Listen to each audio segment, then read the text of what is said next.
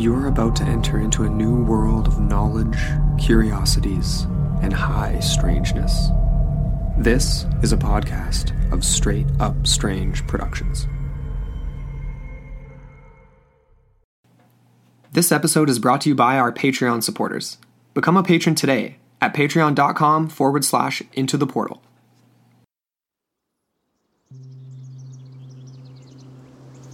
Northeast England, sometime in the 13th century. It was a sunny day in spring in County Durham, as John Lambton, young heir to one of the region's great estates and names, strolled casually toward the water's edge of the Wear River, as others in the community could be heard behind him, trotting along, heading the opposite direction, towards the church for regular Sunday Mass. John had ignored efforts to engage him in the fears of God, and what should have been his moments to repent. Alas, he had a passion for other things, most notably his skill with a fishing rod. And so, as the church bells rang out, John cast his line into the meandering waters of the Wear. But unlike other times when his hook would be tugged almost immediately, John waited and waited, recasting and trying as hard as he could, but nothing seemed to want to go near the young Lambton's bait. Hours passed and the skies seemed to be growing darker just as, once again, the church bells rang out, at the exact same moment that John felt a pull on the line. It must have been a giant, he thought, as he wrestled with his catch, nearly losing his fishing pole. A dark form was barely visible beneath the surface until, with a final heave, John pulled with all his might, staggering back onto the rocks, and when he looked up, all he saw was a small, grotesque, inky black creature writhing on the ground. A strange feeling came over John, and not knowing quite what to do, an old man passing by was said to have told him an omen, that something evil would come if this small creature was not disposed of. Down the well it's tossed, and 7 long years go by as John Lambton fights for his salvation in the blood-soaked Crusades, only to return to something that had not gone away. Something much, much larger.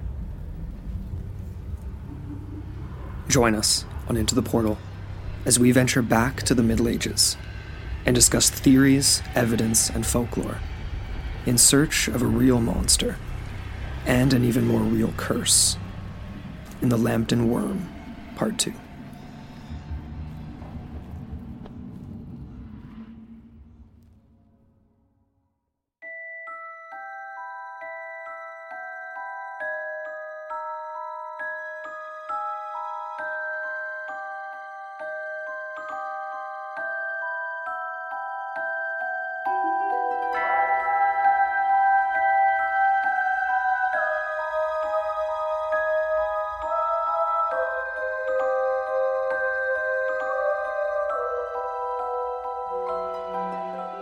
Hello, everybody. I'm Amber A. And I'm Andrew McKay. Welcome back into the portal.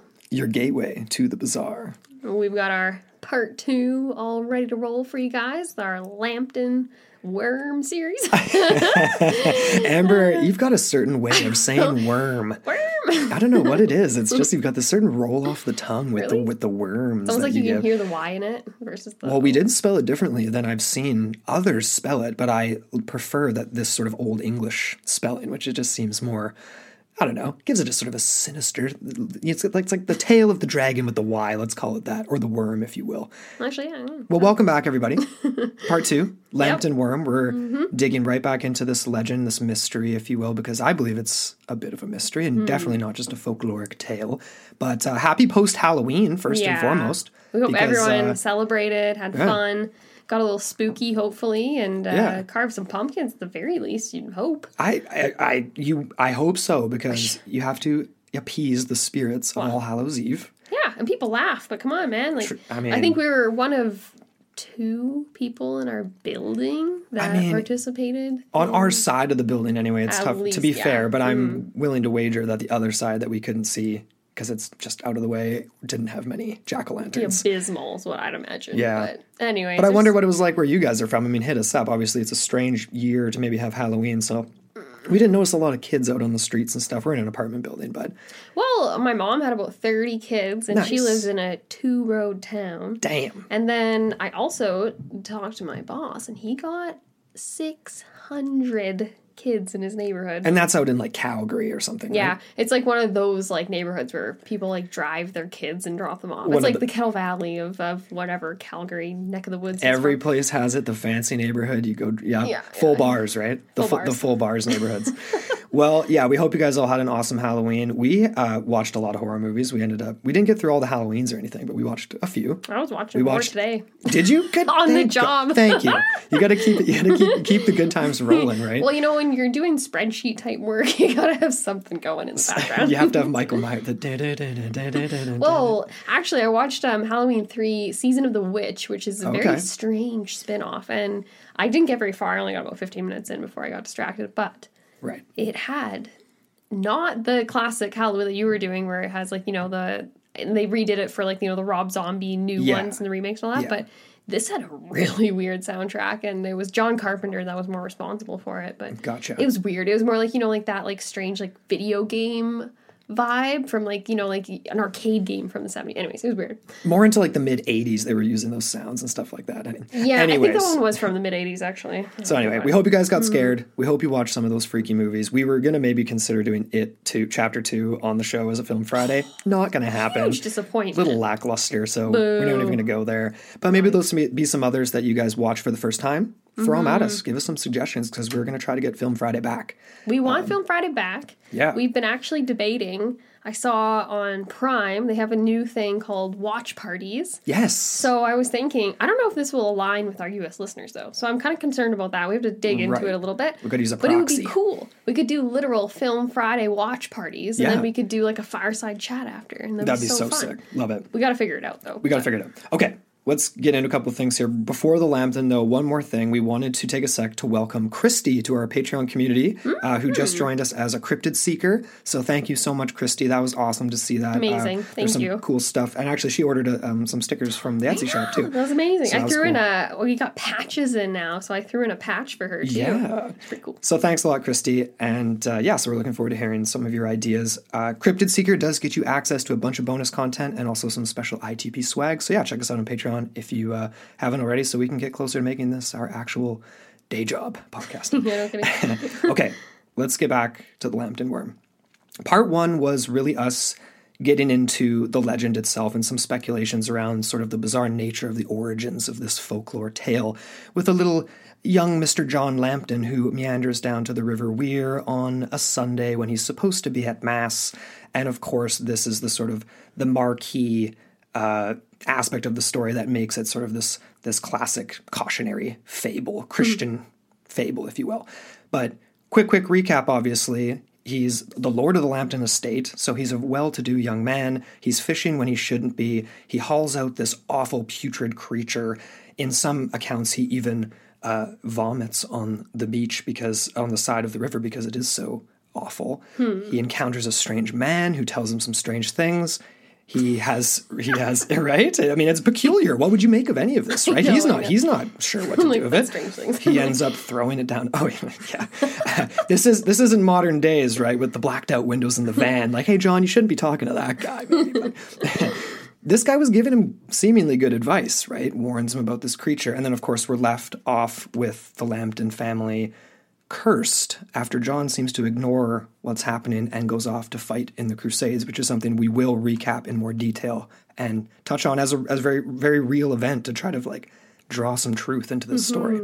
So, but yeah, we left off with essentially this thing ravishing the countryside. A frenzy of some kind. Right. And it was interesting because we've been reviewing a lot of the story itself and all these different versions and how there seemed to be, like we mentioned, there was a fondness for cow's milk that this beast would seemingly be appeased with. Right. And you also mentioned that it seemed to be attacking for sport.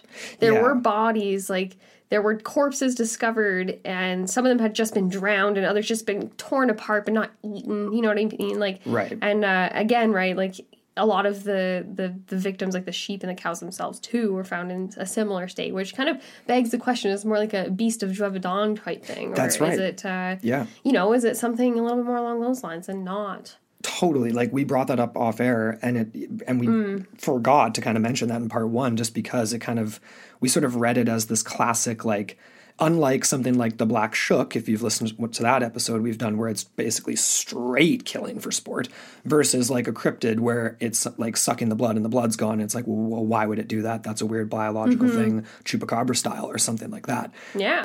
But we didn't mention that. Definitely worth mentioning. I'm glad you brought that up. Yeah. There's all sorts of weird proclivities this creature seemed to have, including using its knife-like teeth to pierce the udders of its bovine victims, right. to drain them of their milk. Just their milk? I mean, presumably milk first. You didn't want to contaminate it, and then you finish it off with your full course, I guess, the steak tartare, if you will. The steak tartare. Yeah, but it is sort of a bizarre thing, like the milk. I tried to find some associations with that concept and evil, the devil, what is it with that? Like, that seems strange, right? Because obviously infants drink milk. This thing is not an infant anymore. That's kind of what I was thinking, was like, it's a very like pure substance, right? Milk white, like, you know, there's lots of references to that. And this thing is the opposite of that. So it's trying to become pure.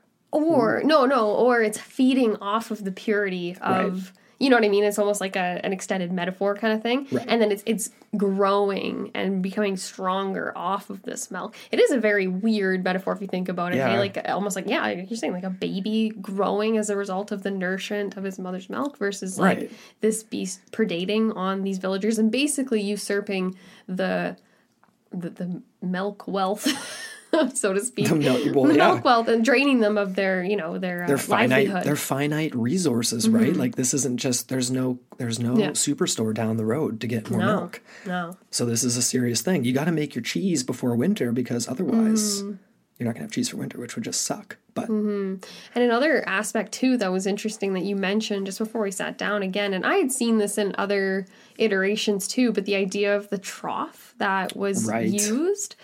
at the castle itself. And so this was a trough that was put out by Lord Lambton, John's father at the time. So this is after John's left. And so this would be almost like a community thing where it would be like people would just give what they could, the offerings, right? So then the beast would descend from the hill and go to the trough and get what it, you know, and it, I can't remember exactly. There was like a specific amount of milk that had to be in there from like a specific amount of cows anyways. Right. And then there was some speculation too that they would like tie an animal to the trough as well and like leave other basically sacrificial things there. And then I mean, presumably that would be the way in which they were sort of almost baiting it for these so-called knights while John was gone that were trying to come along and vanquish this thing. And not successfully, obviously, because it continues to proliferate and grow and devour everything in County Durham. Exactly. Yeah, because there were several references to neighboring knights that had come along and even just like brave villagers who had tried to vanquish this thing without any success. No. And it's because they don't have the secret formula from the witch. But okay. Anyways. Yes, we'll get back to that. Don't you worry. Exactly. There's a lot to cover here, though. And like what else did we want to really get into here? Why don't we just jump straight into some of the like some stuff about the Lambtons and some of the research we did. Sure. So. Okay. Obviously, some of the main cruxes of this is, you know, whether or not John Lambton did indeed exist in the way we're referring him to, go down to the River Weir and catch this strange creature. If that actually happened, then did he actually go off and fight in the Crusades, which we know was a very, very real, horrific event happening over a series of decades and decades, right? So anyway...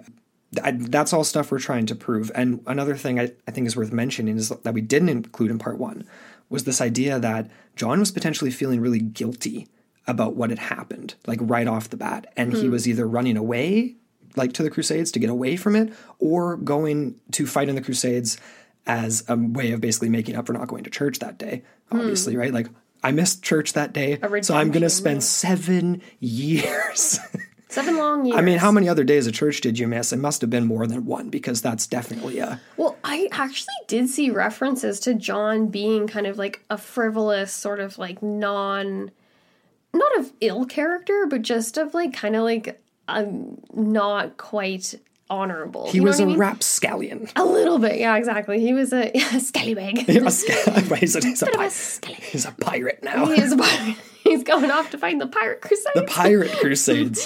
Different event. He was one of the sea people. Right. No, anyway, we're off by about 1,000 years. Off there. By a couple, yeah. Just a hair. Just a hair. But yeah, no, that's interesting to bring John's character into the story again, and whether or not it was this event, the actual worm event that spawned his sort of like wanting to go, or whether or not it was something else that spurred him that, like, you know, I think it was the disappointment of his father I saw referenced in a few sources. Ooh, you know what I mean? That'll do it. So he just, like, yeah, he wasn't living up to the family image. And again, I just want to reiterate, too, like, the purpose of me mentioning this is that, like, in the 1300s, when someone would be feeling very guilty for not going to church and going off to fighting the Crusades and all this stuff, all of these things might take away from there being a very real creature, because it all does just get chalked up to these classic Christian fables. Wow. It was this. It was that. Actually, it could go the exact opposite of what you're saying. Like even how, oh my gosh, was it the boys over at Kryptonaut? They were saying that it could have been like a tulpa. So maybe it was because he felt so guilty, it did come into existence. And then that's Mark over there saying that, I think. It? Or no, wasn't it Chris? Oh, no, that's all Mark. That's Mark Storrs. Was it? Oh, was it Mark? Okay. Oh, yeah. Shout out to Mark. Okay, sorry. I got those two mixed up. Yeah. But I thought it was Chris because he's all very... Chris is never down for that at all. I'm pretty sure Chris is... He's very... And shout out to Kryptonaut because they're obviously awesome, great, amazing show. Love those guys. Highly entertaining. I'm pretty sure Chris's summation of this was literally just no. I think that's I'm pretty sure that's what he said. I listened to their episode a little while back in preparation for this as well. And I'm pretty sure that's what he said. Just no. Just no. Just that's no. Where I'm at a lot of times, so I don't blame him. No, you are very much aligned with Carnacelli for sure on a lot of those things. Carnacelli, Scully, me. Boom. Right. Perfect trifecta. Someone should do a poster of the three of you as the skeptic team. Yeah. But I mean, on the other side of the skeptics, or well, maybe on the side of skeptics who are looking for real evidence, like we did manage to at least find, I mean, definitely references to John and his family who were indeed real, and Lambton Hall is a real place. Yeah. It's really their accolades that are hard to distinguish, right? Mm-hmm. And very much like anything in the Middle Ages, like King Arthur and Sir Lancelot, like, I mean, this is a little more true than that, but in the same vein, so to speak, right? There's a little more meat on the bones. So there was this guy, a Mr. Robert Surtees. Why don't we get into that? I think, yeah, that's definitely important to mention because we actually reference his work in part one, but we didn't actually mention by name, I don't believe. No. But he is a pretty important figure here, and he dug up a lot of information on the Lambton family and of, like, he was basically like a local historian, folklorist, and genealogist to a large degree. Yeah. So he was born in 1779 in Mainsforth, Durham, and devoted himself to the study of local history, antiquities, collecting up these stories, local accounts, and things like that. A lot of it folktale related, including this one of the Lambton Wyrm. And he published 4 volumes, and it was called The History and Antiquities of the County Palatine of Durham. It still to this day is very extensive. It's extensive. It's very highly regarded, and it's referenced in quite a lot of other works too. Right. And he actually died before the last volume was published in 1840 there, but he died in 1834. And after he died, there was actually a society erected to memorialize him called the Surtees Society. And it was with the express purpose of publishing ancient, unedited manuscripts that were relevant to the local history of Durham County. Yes. And there are these interesting things that are referred to in various publications around this time, and he was the one that was largely responsible, along with his colleagues, of collecting these things called, what was the name of it now? It was these manuscripts. They're unnamed, but they're basically genealogy records. Right. Yeah. And so him and his pal, Sir Cuthbert Sharp, who we did reference, I believe, in part one, he and, he was another contemporary of Surtees, they did a lot of work gathering much of this local lore regarding this tale and of the families themselves. Yes. And there's another author by the name of Henderson who published in the late 1800s. We're going to reference as well a little bit further in this episode today.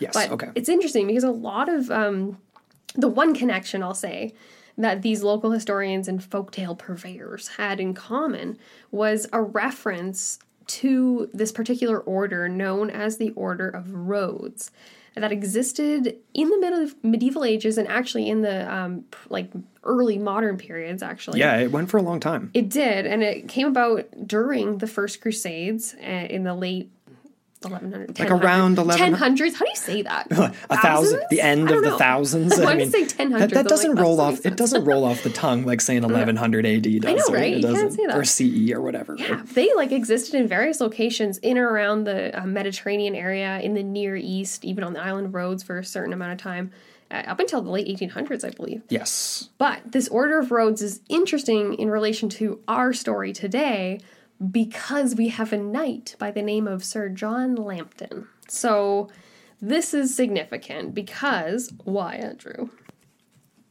Well, it's interesting because this order has its own legend of a very similar monster who is said to have terrorized the village of the town of Rhodes with its so-called quote-unquote impenetrable scales and a lashing, whipping, deadly tail, and other very similar comparisons to the Lambton worm and other worms of the UK, preying on livestock, pets, even allegedly young children and shepherd boys were reported missing from the area at the hands of this bizarre entity.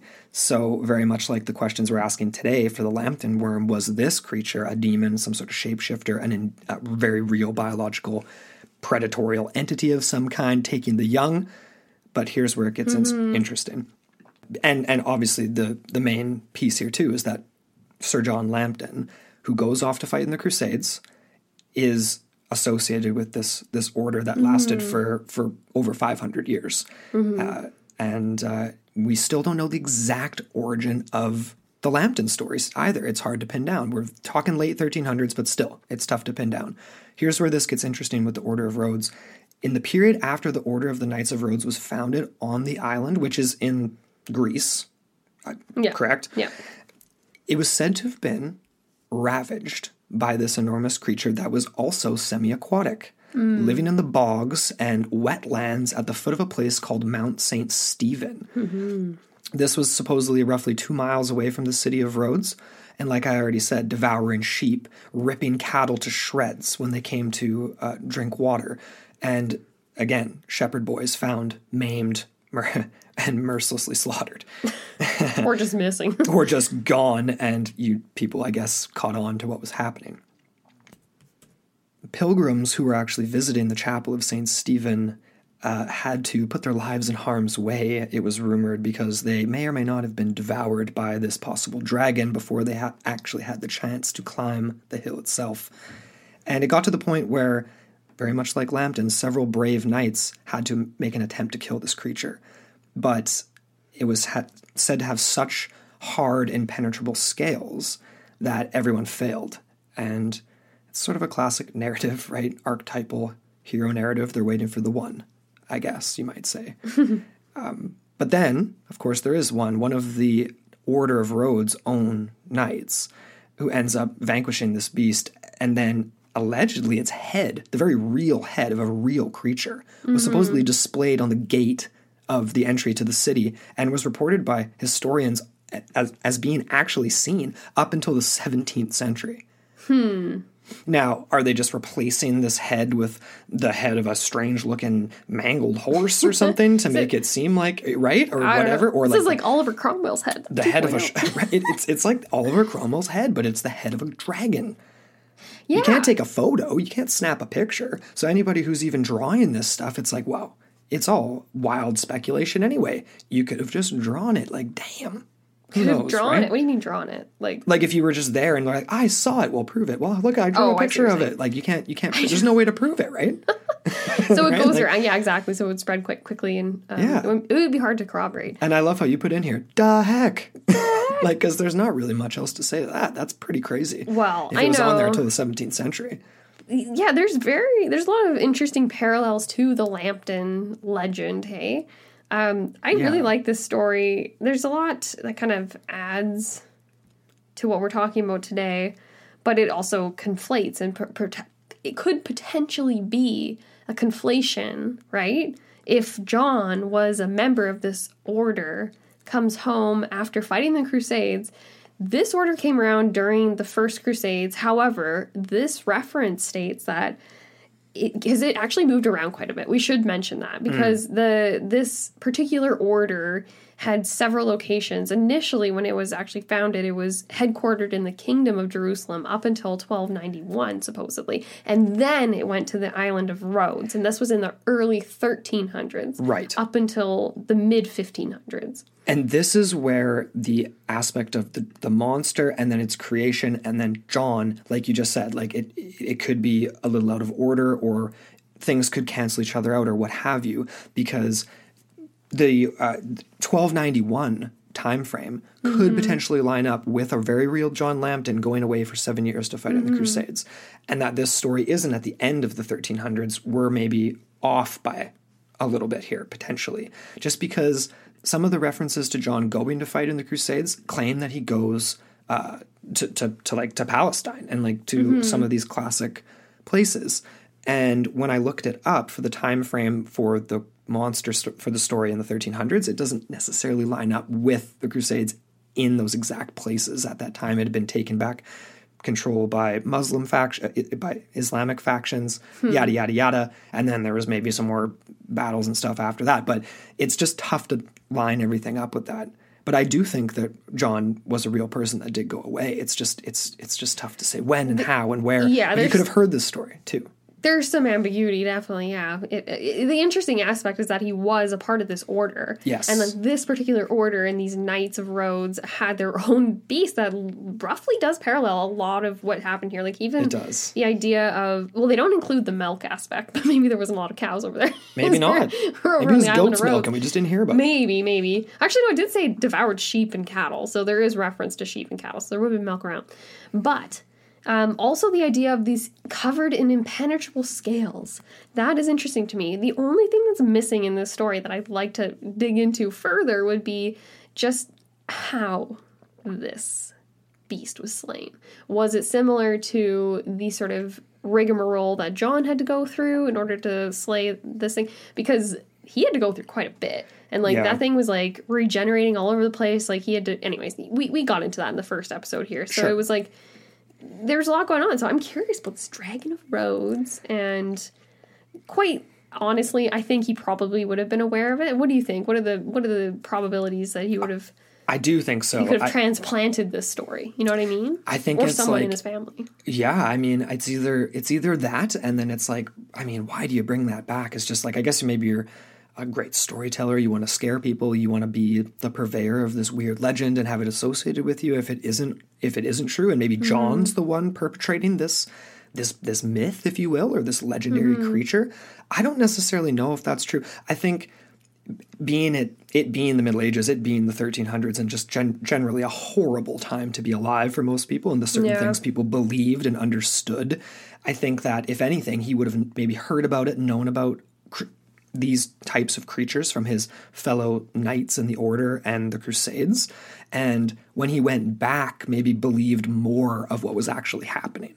You know what I'm saying? So like he leaves not knowing what's going to happen. The countryside ends up getting ravaged by a so-called beast. Maybe he ends up learning some more about these types of creatures, goes back and then knows to go talk to the witch and is just a little bit more up to speed on the matter. I guess, like, I don't even know. Like he's got a little bit more knowledge the way things are done. And also feeling filled with the glory of God from, you know, being on the Crusades and all this stuff. I mean, that's exactly what these guys were getting out of it a lot of the time, right? They thought they were going and doing this, the work of the Lord, right? Yeah. Taking back Jerusalem, the kingdom of Christianity and all that kind of thing. Right. Yeah, no, that's an interesting point to make. So I don't know. I honestly don't know, but it was an interesting connection to the Lambtons. That's there, and just monsters in general. Yeah. So it lends credence to the idea that, oh shit, maybe the poor people of County Durham and River Weir are were really in tough for a hot sec there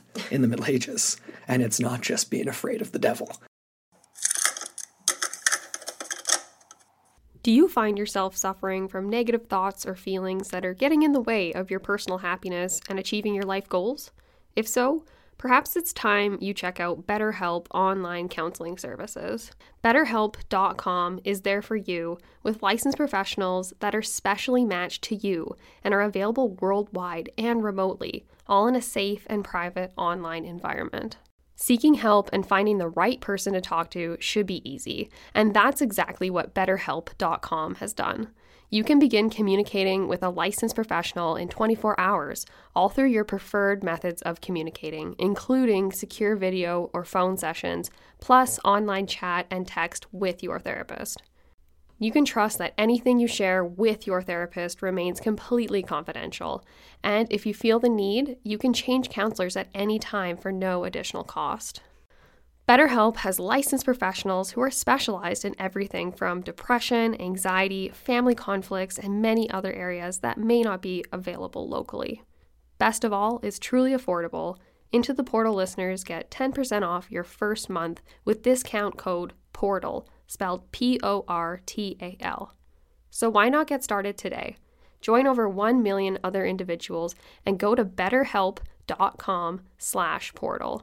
Simply fill out a questionnaire to help them assess your needs and get matched with a counselor that can make a difference in your life. That's betterhelp.com/portal. So there's a lot of strange things, a lot of bizarre connections going on here. Mm-hmm. And like I already mentioned off the top of the episode, there was another one I found in another 19th century historical work called Notes on the Folklore of the Northern Counties of England and the Borders. This was by William Henderson, and it was published in around 1866.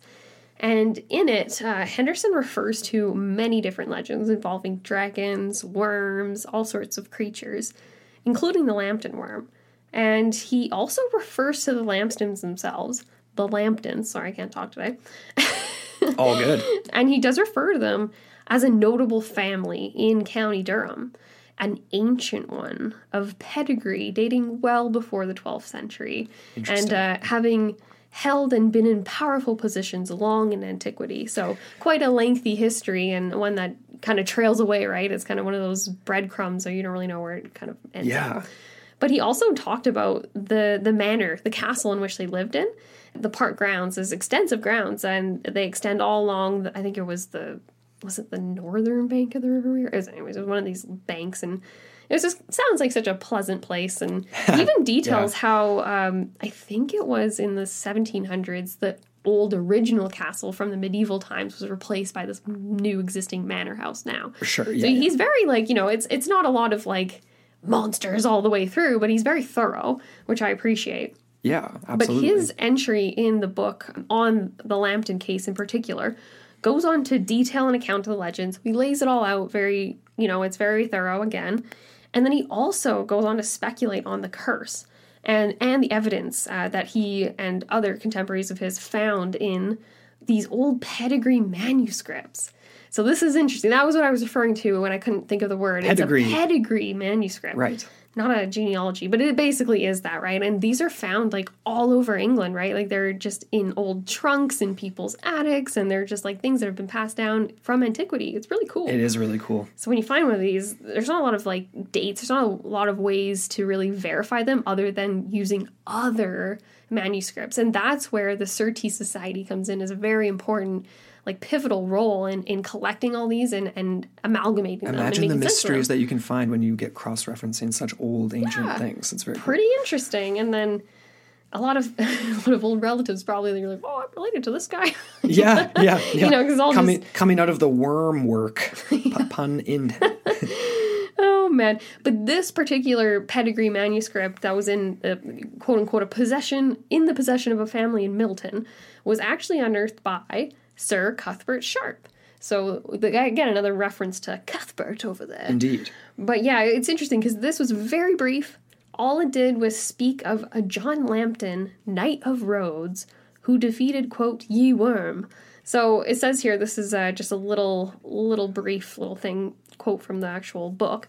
It says here, the exact date of the story, he's referring to the Lambton legend, is of course uncertain.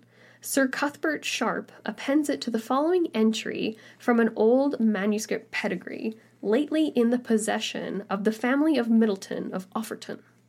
And it says here, John Lambton, that slew ye worm, was knight of Rhodes and lord of Lambton, after ye death of Fowre brothers, which is, this is all just kind of like weird old English, sans eschew mal. Anyways, and it kind of goes on to like talk about, he goes into speculate about these 9 ascending generations that were cursed. And right. We pulled up a little bit of what we were able to find on that too. So crazy though, hey? It's just another really obscure reference, and I love it the is. Way I can just picture in my head this old dusty like manuscript thing that they like unravel, and it's got all these like really beautiful archaic looking characters and things, and you have to like, anyways, it's an art putting all this together. Absolutely. Well, I mean, yeah, people have entire, you know, special PhDs in dealing with this kind of stuff. And part of what was unearthed in a lot of this is what we did mention briefly in part one, but I just want to re-summarize here, which is the curse then taking effect. And I think that's a perfect transition because, like you said, it goes on, this paragraph you just read from goes on to address the 9 generations, so on and so forth. And it seemed to be very, very real, at least to some. And at first glance, you might not think that, but the very first death is the one that kind of kicks it off. And to me, it's like if the first death was a little bit more mundane, you might think differently. Robert Lambton, who was quite young at the time, I do not have the exact age right here, drowned at Newrig. And a lot of people drown. That's not completely ridiculous, but it's definitely not normal per se. I mean, how many people do you know that have drowned? Like, I don't know any. You know, I mean, like it happened a lot back then. I'm sure there was no swimming lessons down at the Y, but that's definitely like. How old was he? Yeah, was he a child? Not an infant, but definitely like if you're a teenager or a grown man, say you should probably know how to swim for one. But that's very curse-like to me. A drown in death. The second being Sir William Lambton, who was allegedly a colonel of foot, as it's described, and he was killed in the Battle of Marston Moor, which was a real military event. Colonel of foot, I tried to kind of figure that out.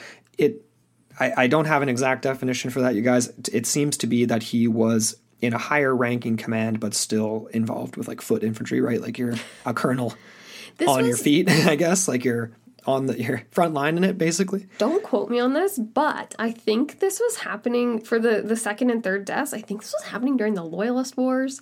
I saw a reference to that, and I can't remember. There's so many friggin' wars over in England. Oh, back remember. In those days, but it was never-ending. It was in the service of one of the kings. I think it was Edward or something. Don't quote me like that. And of course, it's like, okay, well, you're fighting in battles, and it's not, I mean, presumably, like, a lot of people die, so, like, that's not necessarily an out-of-the-ordinary death, but nevertheless, another death. There's the third one, which is yet another William in the family, another William Lambton later on, who dies in another battle, the Battle of Wakefield. I believe that was his son. And the question for me is, how exactly are the deaths happening? We don't have those details. We just have, they died at Wakefield. Well, did he die from, like, running into battle, tripping on a rock, falling face first, and getting, like, a sharp stick through the head? Because that's definitely cursed, if that's what happened. I wish I had... You know what I'm saying? Yeah. Sorry, just to add to that, because I'm pretty sure this third one, the second William Lambton, right? I did have a little bit more meat on the bone for that, and I can't remember because I didn't. That's okay. We can circle back to that if you wanted to check it out. Well, I don't know. I can't remember which source that was in. It was one of the books I was reading through, but okay. Yeah, no, I think he was. It was a strange way to go. It was like as if he had almost made it through the entire battle, and then it was all of a sudden just like last minute or something. But I can't remember the exact details now. Right. But it was kind of a funny one. Anyways. Okay, well, whatever. We can maybe circle back to that. Presumably after this, though, the succeeding generations after the third here had a little bit more luck. They were able to at least survive a little bit longer, but we still don't know how they died. Like if it was peacefully in their beds, like the curse said they wouldn't. So maybe you still died at an older age and it's like less, oh, wow, that's classic curse of the Lambtons. But it could have still been awful. We just don't know. True. And it wasn't necessarily as profound to write it down. Like the ninth one, which is probably the most cursed, in my opinion. Did you have something to say on that matter? I do, yeah. No, yeah. Do you want to? I mean, I'll just, sure, give the Cole's notes here. Sure. And then I have a connection. Okay, great. So Cole's notes, ninth generation, Henry Lambton. He dies tragically while crossing the Lambton Bridge on June 26th, 1761, as he plummets into the water and drowns. I think it was a new bridge too, if I'm not mistaken. It was like great engineering, guys. You know, it was like that overpass they did over here in Wisconsin. It took like 4 months and it actually collapsed. Crazy. Yeah. Okay, you know what's funny? We do have quite a gap here between the third and the ninth. Yes. I will say this though, in the reference, I can't remember if it was Henderson that mentioned this when I think it was Henderson in his Notes on the Folklore account, and he was talking about how by the time Henry came around, everyone locally was like looking at him like, you're not gonna meet a good end, buddy. Right. And they were all looking at him like, how's it gonna happen? And they just knew it was coming. So there was a lot of a weight put on this curse. It wasn't as if like people forgot about it. And how oppressive would that be? You know what I mean? It's like if everyone in the community like believes it just as much as the family does, and it just like almost like it reinforces it as a very real thing. There would almost be this aura around the area of County Durham, if people genuinely believed all this was real, of just kind of evil vibes, if you will. It definitely would not be the most pleasant place, especially in the late 1300s, just pestilence and death and putrid streets and no like entertainment or sanitation or generally good times at all. There was not a lot of jovial times. You could go hang out with your sheep. Yeah. And watch the sunset. If nothing bad was happening to you at that particular moment, that was a good moment. You know, it's not like anything great was happening. Like you got like a bag full of candy for Halloween or something like that. Candy did not exist. Yeah. Yeah. No, I can't find that. I just pulled up again that reference here. It said here, this is a quote from Henderson in his Notes on the Folklore of the Northern Counties of England and the Borders. Okay. But he says here, the violent deaths of some are recorded in history. Sir William Lambton, like you said, colonel of the regiment of foot in the service of Charles I, was slain at Marston Moor. And his son William, as gallant a royalist as his father, it's not a loyalist, a royalist, right, received his death wound at Wakefield at the head of a troop of dragoons in 1643. So those are two that were, described by him. Okay. And then I thought he did include here. Doesn't look as if he did include. It must have been a different reference I had pulled up there with the ninth. Oh, here, you know what? He actually did include it. Sorry.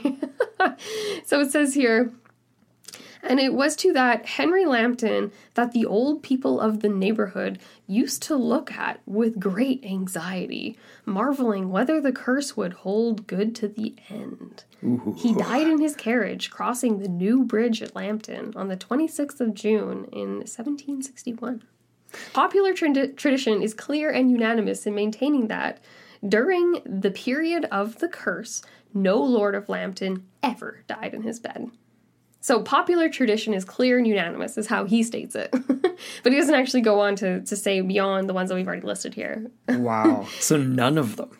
Exactly. So it was of tradition, of local knowledge that none of them died. So we just don't have those missing accounts, which is really frustrating. The ones that could have even been the most gruesome. Right? Who knows? I don't know. Wow. Okay. Cool, right? Pretty cool, pretty weird, pretty dark. I mean, it is only the day after Halloween, so that's okay. I think it all fits. Mm-hmm. And I think we're ready to start to get into some thoughts and theories on what the hell is going on here. Let's do it. And that's a perfect segue because the first thing I wanted to bring up is, where did this beast come from? Where did this curse come from? And was it hell itself? Mm-hmm. Because it sort of sounds that way. And of course, we've said this a million times. I'm a bit of a broken record, but going back to the beginning, the idea of the act of John Lambton fishing, of course, skipping mass, as well as being this generally rebellious youth. Does this alone fit the motif of him being susceptible to the devil coming in and misguiding him or misguiding John. Or maybe not the devil, that's sort of a blanket term, but an entity. A demon of sorts? Yes, an element, something evil, as we would say, quote unquote, right? Mm-hmm. And obviously there's some discrepancies with the certain... There's a few discrepancies I wanted to point out here too, because I feel like there's some dubious things happening in the story with the old man and whether or not he is indeed an old man giving John good advice, or if he's kind of just nudging it along, or if he's the one giving good advice and there's the I mean, he does go to a witch, which is kind of weird too. It's like... later though. But I'm just going to skip right to that, because it's like you literally go away to fight in the Crusades because you feel bad about what's happened. You didn't go to church that day. Mm-hmm. You encountered this putrid creature that you don't really know is proliferating into this giant monster that's going to massacre the village you're from. But you come back from this godly mission, and instead the first thing you do is go to essentially like a pagan practitioner in the woods rather than a priest or someone else. That and this is something that actually like Rob Murphy brought up in the episode of Kryptonaut. And I was like, damn, that makes a lot of sense. That's a poignant remark because it's like, well, yeah, you literally just spent 7 years fighting for God, his mission. And then you come back and the only thing that you can do to deal with this is essentially go to what was at that time regarded as the devil's work. And pagans were being pushed out. It was all the symbolisms of what they would used to be depicting as like, you know, whatever animals and different things like that, now as the gargoyles on the castles and on the cathedrals and stuff to scare people. Mm-hmm. Well, okay, so I will say this too. Like, we were referring to this lady as a witch, but there were other references that I refer to as a sibyl, which is more of like a seer or an oracle. Right. So that could maybe be a different interpretation of it. And that's just me, like, and again, like... that's a good point to make, though. Yeah, and it's like, not to discriminate against witches, right? Because obviously, like, back in the day, like, in, you know, the high point of the witch trials and stuff like that, it was people who were, like, herbalists, essentially, like... Closer to nature. Yeah, closer to nature. Hippies, basically. They were hippies. Including people who potentially were clairvoyant or were seers, like, very much like today.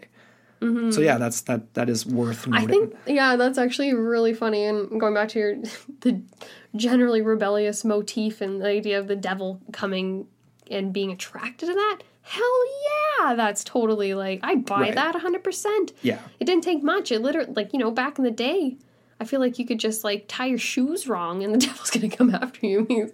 Or you forget to, like... Tie your shoes wrong, yeah. Actually, though. Like, well, people thought they were very susceptible to these forces, definitely. Absolutely. And yeah, I like that point. Another thing, too, I had to mention, like, just to build off of that and continue on our theories here, is could those ideas we just talked about, something coming in, something taking advantage of a young, susceptible, rebellious John...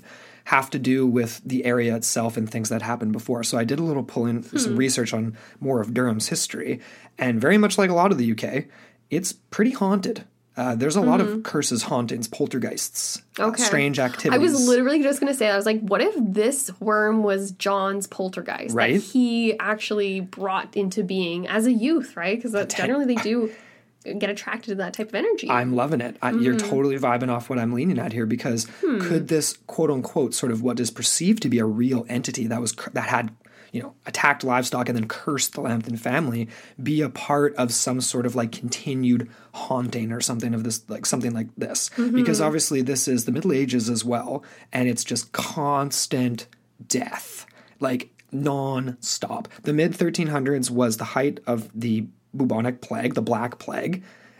It would have been, you know, we talk about haunted houses in places where massacres happen being like, you know, where the veil is thin for things to creep through. Yeah. This would definitely be that case. Like, that timeline's a little too far though, because the Crusades ended at the end of the, like, 1200s. True. I'm just saying that, like, we still don't know when. I know that, but we were talking about John in the early Crusades, potentially, or in the mid-Crusades, and then this story is talked about as, like, either the 1300s, possibly early. Like, that's just it. We don't actually know the dates. Mm-hmm. I mean... But you can just believe the dates of the Crusades, because you know definitively when those happened. Yeah, those are the ones we can only work with as definitive dates. And if we rely on the story's narrative that says John went away... to fight in the Crusades, that means it has to be, the story has to be within that timeline of when the Crusades occurred. I guess so this is a little too late. I guess what I'm trying to say with this is, like, even before this, then, it's like, okay, early 1300s UK wasn't exactly a nice place full of life and love and awesome stuff. No, I know that. Yeah, totally. I'm trying to hammer home here, because there's obviously these other...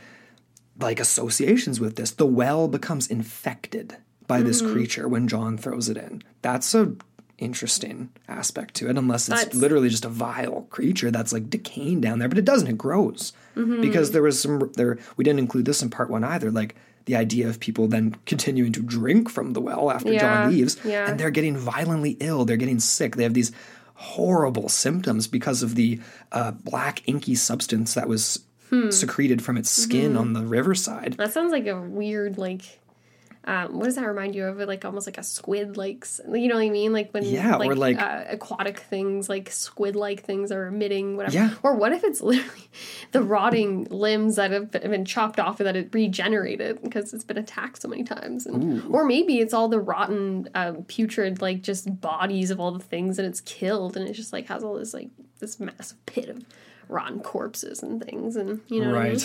I don't know. The other thing that reminds me of, it just reminds me of the Elisa Lam, the whole, like, you know, when people were drinking out of that not water tank, and that water was, like, brownish black. Not nice. So it's rotten shit.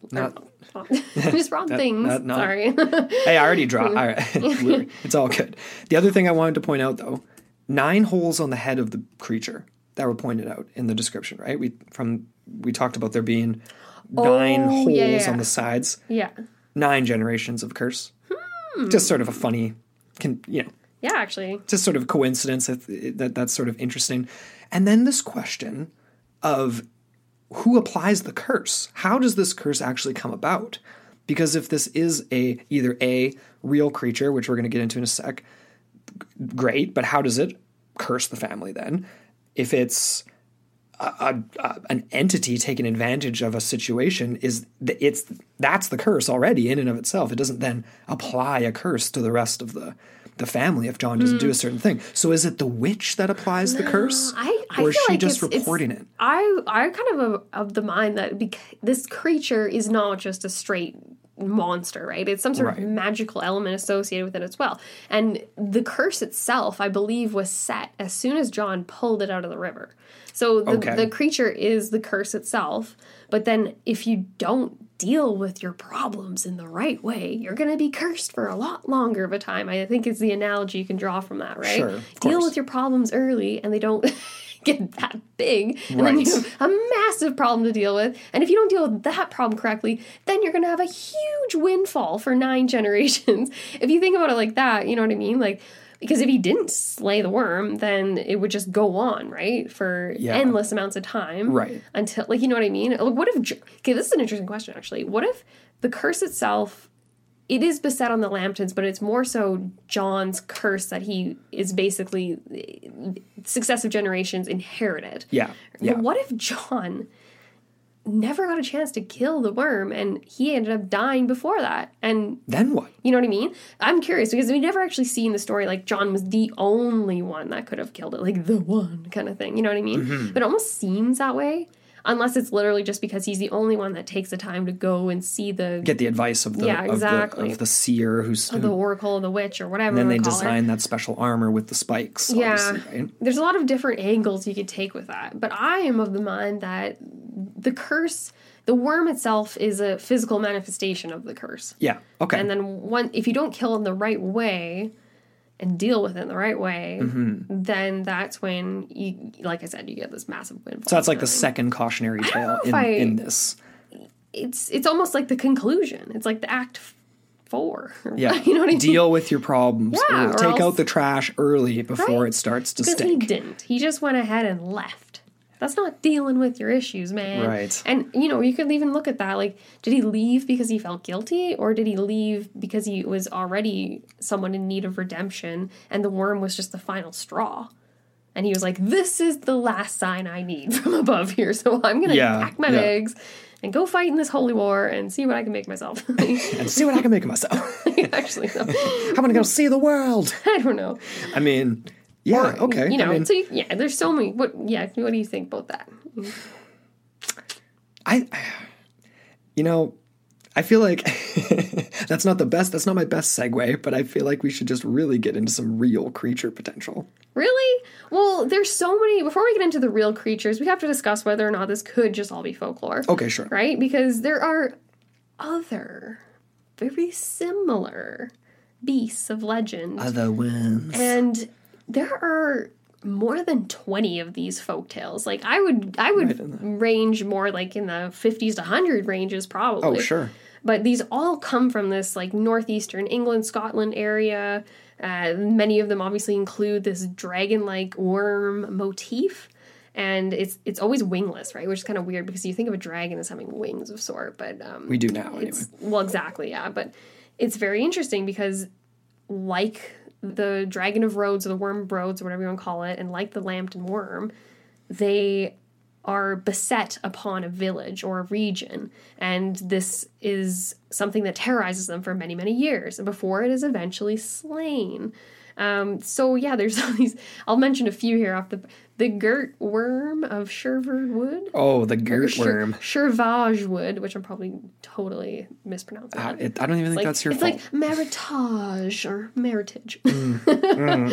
Anyways, there are actually Scandinavian examples too, and some from Ireland, but they do tend to cluster around this area that we mentioned, Durham County, northeastern England, that type of thing. Yeah, for sure. There's also a really well-known Lambton Wyrm. This one is actually from Scotland, so this is from the 12th century. And again, it was said to roam lands in search of its prey, whether that be human, livestock, or whatever other convenient thing happened upon. Mm-hmm. And it was, quote, in length 3 Scots yards and bigger than an ordinary man's leg, in form and pallor to our calm. Man, some of these old. What's a calm? I'm not sure. That was from the Scots clan, so yeah, they got their own English going on. It's a little bit strange, isn't it? I love the timelines of this, right? Like, that's what's interesting to me. It's almost sort of like, what if there were some entities like this that did happen to exist in very small numbers that were predatory, that happened to be similar to creatures that do exist there, that we will reference in a sec. I mean, 12th century, same idea. Mm-hmm. Yes, you're scared of serpents because you're Christians mostly, but also if you see one, it's going to be, you know, if it's out of place, it's out of place. So it's like, what's a worm monster? You know, right? Like, what's a worm monster? And just to these people, something without arms or legs. Where are their arms and legs? It's not okay. All right. I forgot to mention the Sockburn Worm. Ooh, the sock. There's not really anything to mention. Does other that than the fact worm that it exists. And that worm? What does it do? Wrap around your ankles and just rub them. Rub them mercilessly until you have a really raw ankle. The Sockburn Worm. That's a terrible pun. I'm sorry, everybody. That's I had to. I'm not even. Okay. I mean, I got my dad jokes lined up already, right. Don't I? Okay. Well, before we move into, like, things that may or may not actually exist. Well, actually, this one, I was kind of confused when you brought this up. I never heard of a Lindworm before. Yes. And I thought you were talking about an actual real thing, but supposedly this is not something that is actually being discovered. Well, cryptozoological in origin. Depending on who, nature. It's been discovered to those who have seen it. Okay. But of course, you know, those people they don't often work for the Institute's cataloging such things or taking specimens of things. But no, the Lindorms, it's actually Lindorm, which essentially are worm-like creatures. Lindorm. Okay. That's it's the Swedish word for dragon. And the reason this has come up in association with the Lambton legend is, of course, because of the general description of these creatures being essentially wingless, legless, but still dragon-like, you know, massively strong snake, dragon-like monsters. And I'm just going to kind of paraphrase this just from a paragraph from Cryptozoology A to Z from Lauren Coleman.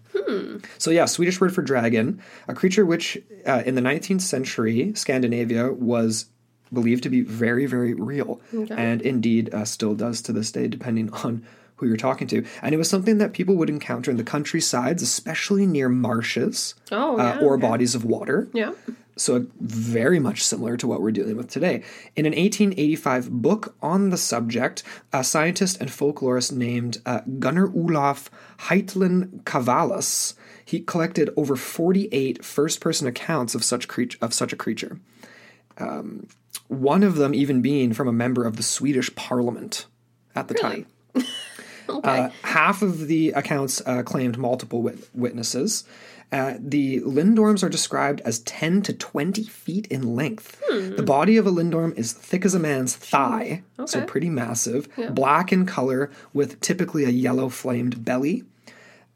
It was described as having a flat, round, or squarish head, a divided tongue like many snakes we know of, and a mouthful of white, large, sharp teeth, and a heavy, unwieldy nature overall.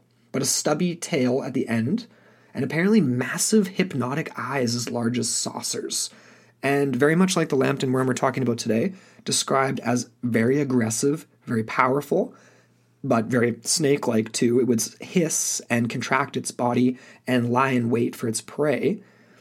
It goes on to say some other stuff, including that it would emit an overwhelmingly foul odor as a part of one of its biological things that it would do, and encounters terrified witnesses and for years afterward. So there was early PTSD associated with these creatures. Like the head shape sounds similar too, like that salamander-like head, but obviously no reference to those 9 openings or anything like that on either side, maybe. No, but I'm glad. I mean, you brought up interesting. Like, so those were spotted all over, like Norway, Scandinavia. There's German accounts as well. Obviously, we've made reference to a alleged monster in southern Europe on the islands of Greece. That's getting into more potential sea monster territory too. But weird, and it makes you wonder if Mr. John Lambton could have been dealing with what was believed all the way into the 19th century and still today to be very real cryptozoological phenomena that are quite aggressive. And did potentially exist in Europe. I mean, climate, who knows what things, where they could have been at that time, though. In parts of Europe and parts of Asia, that's a little bit more on the nose in this next one I'll mention here. And I'm just going to scoot this one right up to the top here. Sure. We're talking snakes, so. Well, yeah, because, this is going to sound maybe a little bit silly to some people, but there is a cryptid creature known as a mysterious giant snake of North Africa. Right. And this is something that I wasn't really aware of. Snakes have been discovered. They're not cryptid creatures, but there have been several accounts of these giant snakes that actually resemble a lot of... they're these giant predecessors that actually did exist millions of years ago. So we're talking times of the dinosaurs here. No joke. There's actually legit fossilized skeletal remains of massive snakes. This is in the Mali area. It extends all the way from Mali till Egypt. These accounts of these encounters with these snakes, but also the legit fossilized skeletal remains in Mali. So some of the records of these encounters with these giant snakes date to the Roman age, but some are actually quite modern as well. Right. And it's interesting because the latest reports actually come from people you'd think know what they're talking about. Okay. Paleontological researchers. And this was made in the north of Morocco. So interestingly... there's been vertebrae, there's been a jawbone discovered in Mali that allegedly belonged to a very large snake. I'm going to butcher this name here, actually. But it's been proved to be one of what they call madtisoids. Okay. And, it's been given the name Gigantophis garstini. You know at the start of that name what it's going to be. Large. Gigantic. Exactly. Yeah, exactly. So this was calculated to be somewhere in the length of 11.7 to 18 meters 18 long. Meters. That's 60 feet. That's a lot. That's freaking massive. So, like, I mean... So, sorry, go on. Yeah, you know, go on. Well, I was just going to say, like, I mean, I'm pretty sure, like, most... like even pythons or whatever, like snakes today that get to ridiculously massive sizes are only pushing like 7 meters or something. I know. And I actually didn't pull up those just reference points so that we could do the comparison. I have a couple just, I mean, this is super basic, but like even, okay, I just pulled it up. So like a reticulated python, one of the largest snakes in the world, 7.67 meters, one of the largest on record, weighed 158 kilograms. Okay, so this is like not even half. Yeah. It's interesting because of its enormous size, scientists believe that this ancient snake that did exist in millions of years ago type times must have been semi-aquatic. Millions of years ago type times. I love that very specific on-the-nose dating that we're working with here. This is the Into the Portal dating system. Yeah, we'll have a rubric at the bottom in the notes so you can follow. But because it was so large... they thought it must have been semi-aquatic at the very least because it would have basically been crushing its lungs and other organs under the weight of itself. Like, it's this massive trunk of a friggin' animal here. Even with the oxygen levels being different back then. It's crazy. I don't know. Right? This is what the experts are saying, not me. Interesting. Yeah, yeah. Well, it's not an exoskeleton, so that makes sense, I guess. It's just a big-ass, heavy thing. I don't know, man. I don't know how all this stuff works, but it's interesting because this is a very real ancient snake, but this... isn't something that would have existed in medieval times, in John Lambton's era. This wouldn't have been something that's supposed to have existed today, and there are sightings that are reported. Interesting. So are these misidentifications? We don't know. But because some accounts say it may have been possible that this gigantophis, as they refer to it as, may have survived and in about 40,000 to 25,000 years ago during the Holocene era. Okay. But... it could have been maybe less than 10,000 years ago. So there's like all these kind of like varying opinions on when this could have potentially died out.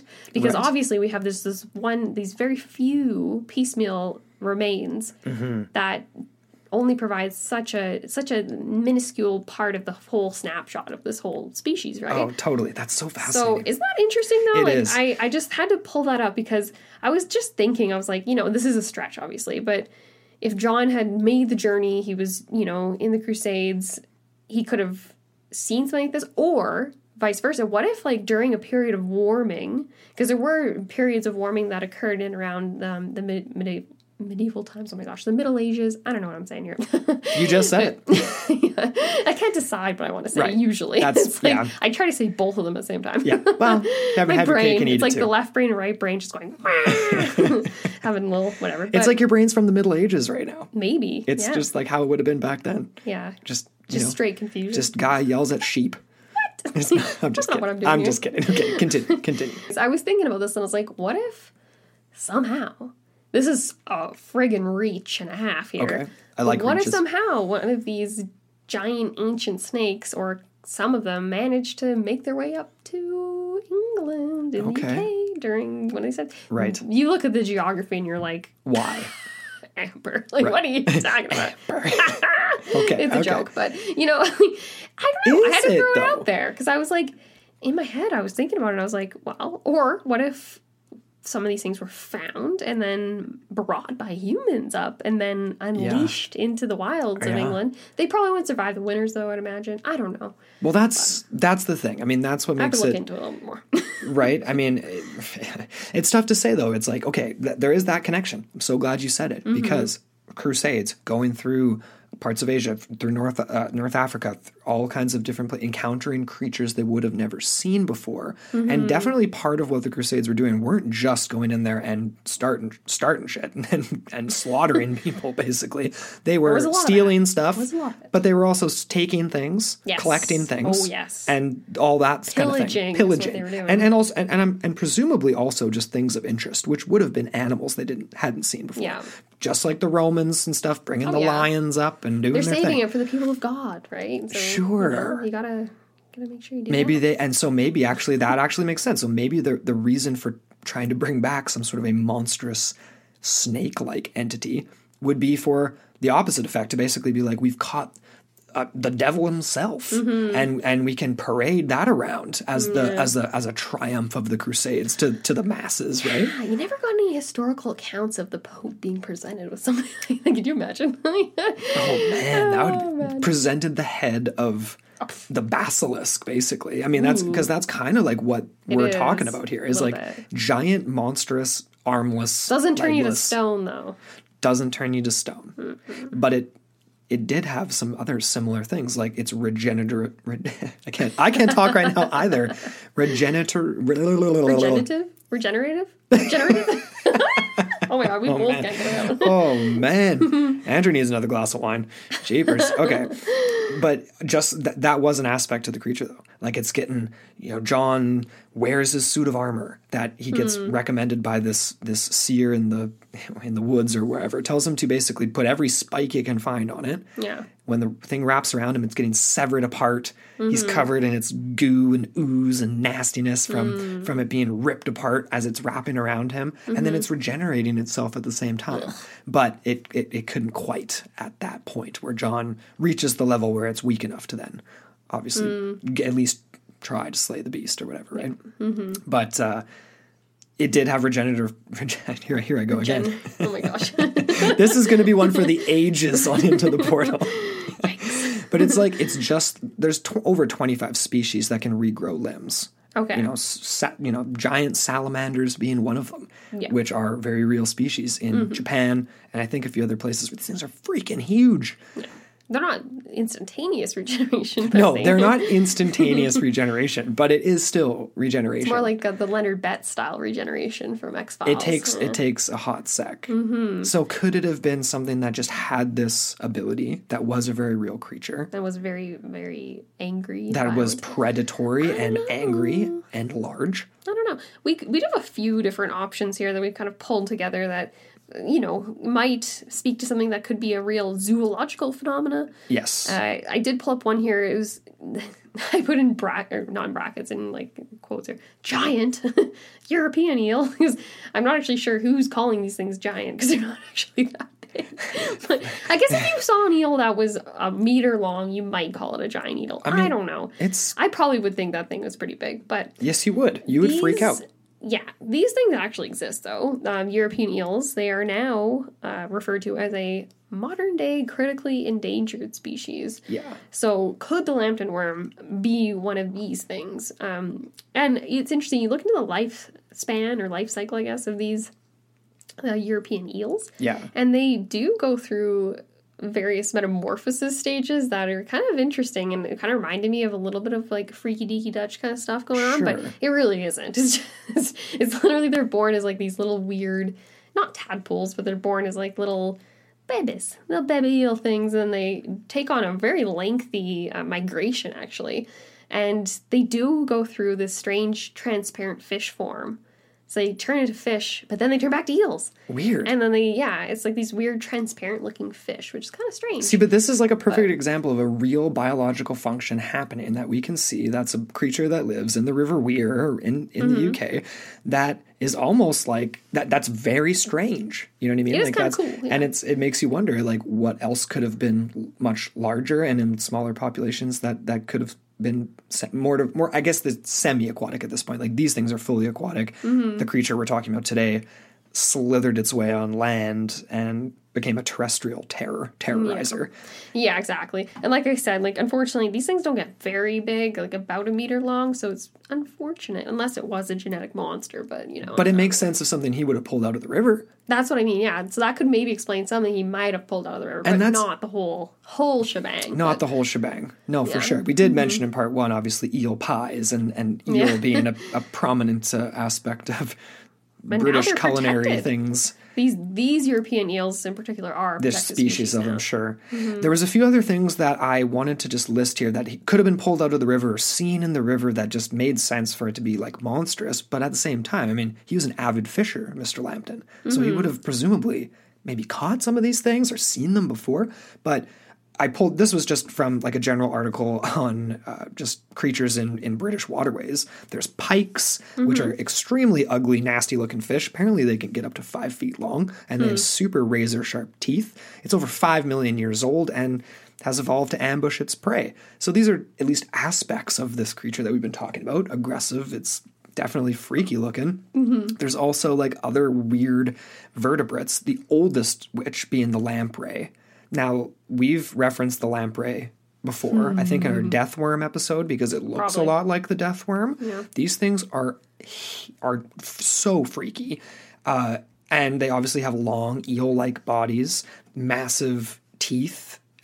They're monstrous looking. So it's a weird. It almost looks like a shark's mouth, but even more teeth, like layers of teeth in a circular arrangement. Yeah, they're unlikely to attack humans, but they do sometimes. They can grow to over a meter long, and they exist in the UK. Mm-hmm. Well, maybe we're dealing with some sort of a mutated version of this or something, right? Mm. Lastly, just of note here, catfish, which we know can get massive in the U.S. and people go catfishing. Yeah, I mean they go catfishing. There's a special like noodling or something it's called where basically you use your hand to do it. Yeah, so you're not using a fishing line. You're just sticking your hand under a rock and noodling in there and getting a fish to clamp onto your hand. And some of these things allegedly have pulled people under and drowned them because these fish weigh hundreds of pounds more than the humans that are trying to take them down. They're winning the battle. Yeah, they're winning the battle. Mm. Apparently there was one pulled out of a Norfolk waterway that weighed 122 pounds and was 7 feet long. Oof. So there's definitely some monstrous things size-wise in these waterways that are very real. We've referenced things that this monster did that are also very real, like it regenerating its body parts, very much like salamanders or geckos and all kinds of different things. Mm-hmm. But I do like your suggestion too, like of just potentially it being species brought back. And it's just that again, it's kind of a classic cautionary tale too. Like you don't know what you're dealing with. This isn't from where you're from. You probably shouldn't bring that massive African crocodile back that you took 3 days to catch with like 40 crusaders because you thought it would be cool or something like that. I don't know. There were some people that had actually suggested that a crocodile or serpent could have been brought over by storms or currents from Africa. Interesting. So again, maybe it's not the cryptid giant snake that I mentioned, but maybe it's an actual crocodile or something crazy that's come over because of a massive storm system or whatever. Like, or like I said, these warming periods that may have brought species up farther north. Interesting. And then maybe died out now in modern times, right? Because we had a cooling period after that. And they just got a real liking to milk. They just took a real liking to milk. Yeah, that's weird. The dairy aspect is a little strange. The dairy aspect is strange. Just bags of milk. Yeah. I had a couple of fun. Actually, no, just the one here that I wanted to pull up to, the Moroccan worm lizard. And there's no real things to talk about other than the fact that it has a worm lizard, like, you know what I mean, like it's a worm and it's a lizard, like come on, pick one lane, man. Pick a side. But yeah, definitely not big enough. It is endemic to Morocco, but it's still kind of a fun idea. It's I like it. It is a fun idea. Tough to pin down something real, but it still reads that way to me in some regard. There's something there. There's some precedent here. We really tried to flesh it out, pun intended again, with the severed flesh of the beast falling off of the armor of Mr. John Lambton. But I mean, my final thoughts on this is just that. I mean, I just said it basically. Mm-hmm. I think that back in the day, there was an opportunity for a lot of these things that could have been very real to slip through the cracks and just become a part of what we see as pure folklore nowadays, because it was impossible to document it to the effect that we would be satisfied with today. Mm-hmm. And also the people then would have been seeing it in a certain light and possibly documenting it, if they did, in a way that we would then read in the very much the same way as you're influenced by your Christian morality and you think you're seeing the devil when actually you're just crazy, or other things like that. The only other thing I wanted to just hit on to finish it all off was the idea of it being, I do actually think and believe that it's possible that it could be very much a real curse, very much a real physical entity that basically just latched onto John because of something else that was happening. It became this story about not going to church, but maybe, Mr. Lambton had been doing something else that he shouldn't have been doing, worse than just skipping mass. And that combined with the area being rich in history of both like witchcraft, hauntings, all kinds of crazy stuff, definitely before the 1300s, could have like played into the development of this creature, this entity. Interesting. I feel like you could even go the opposite way where you could say like perhaps the Lambtons themselves were just had some serious bad luck. Right, and then people almost dreamed up the legend to explain this lineage of bad luck or something. They had to have a reason, yeah. Not that we have an extensive catalog of what that bad luck may entail, but, we do have a lot of reference to it. We do know that the people there knew about it, though. Yeah, exactly. Yeah. So we just might not have had that all recorded, unfortunately. Who knows? Not the best era for reporting. We'll just never know. Well, we would love to hear what you guys think. Are we dealing with a real monster, a demon in monstrous form, a creature from the beyond, a massive ancient snake brought back from the Crusades? Just an amalgamation of a bunch of threads of folktales or what? Who knows? So, yeah, definitely hit us up. Hit us up on Facebook, leave a comment, or send us an email if you don't like public comments, into the portal mailbox at gmail.com. We'd love to hear your thoughts and ideas. And definitely follow us on Instagram at Into the Portal Podcast if you don't already. Facebook is the same at Into the Portal Podcast, or Meta now. Weird. I don't know. It's called that. I haven't seen the change. Apparently that's a thing. Yeah. I don't know. Again, we haven't posted on TikTok yet, but we're out there under at Into the Portal. So you can follow us there as well. And please don't forget to rate, review, and subscribe to the show on Apple Podcasts or wherever you listen to Into the Portal. It really helps us out. And I had this thought that we used to read out some reviews and we kind of stopped doing that. But if we get some awesome 5-star ones, I would totally want to give you guys some shout outs. So maybe we could do like a 5-star, like a 5-star Friday or something when we do like our Film Fridays back in action or something and read out some cool 5-star reviews from you guys. We'll start chucking out some patches and we got some patches we'd love in our vault. Totally. Yeah. If you guys do that, we'll definitely hit you up with some stuff for sure. And lastly, thank you so much to our producers of the show, Adam Kellums, Nightwing, Kitsune, Jackson Greenberg, and Molly the dog. And to all of our other Patreon supporters, thank you guys so much for contributing to the show and making this a possibility. Mm-hmm. And thank you to all for listening as well. Yes, we love and appreciate all you fine folks out there in the world. And, yes, we do. And I hope, again, this is November 1st. We're heading into the dark season. Ooh. And I hope everyone just had some revelry last night just to kind of wind down fall, even though it is technically still fall, but you know what I mean. Yeah, we do. It's post-October. I'm kind of mourning Halloween right now. I took down the Halloween decorations earlier and I was like, I'm not ready for this. I was surprised they were down when I came home, to be honest. Maybe we'll have to get them back up. Halloween year-round. All right, you guys. Well, thank you so much for listening to this episode of Into the Portal. Your gateway to the bizarre.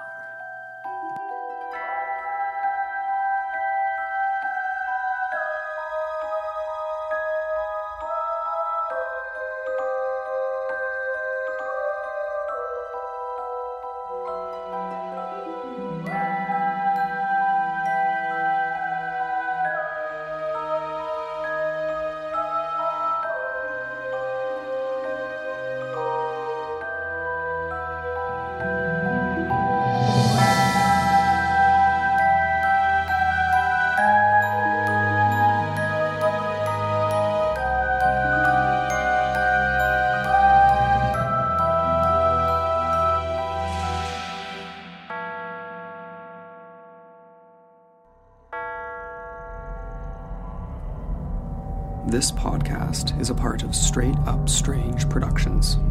Discover more shows like this one at straightupstrange.com.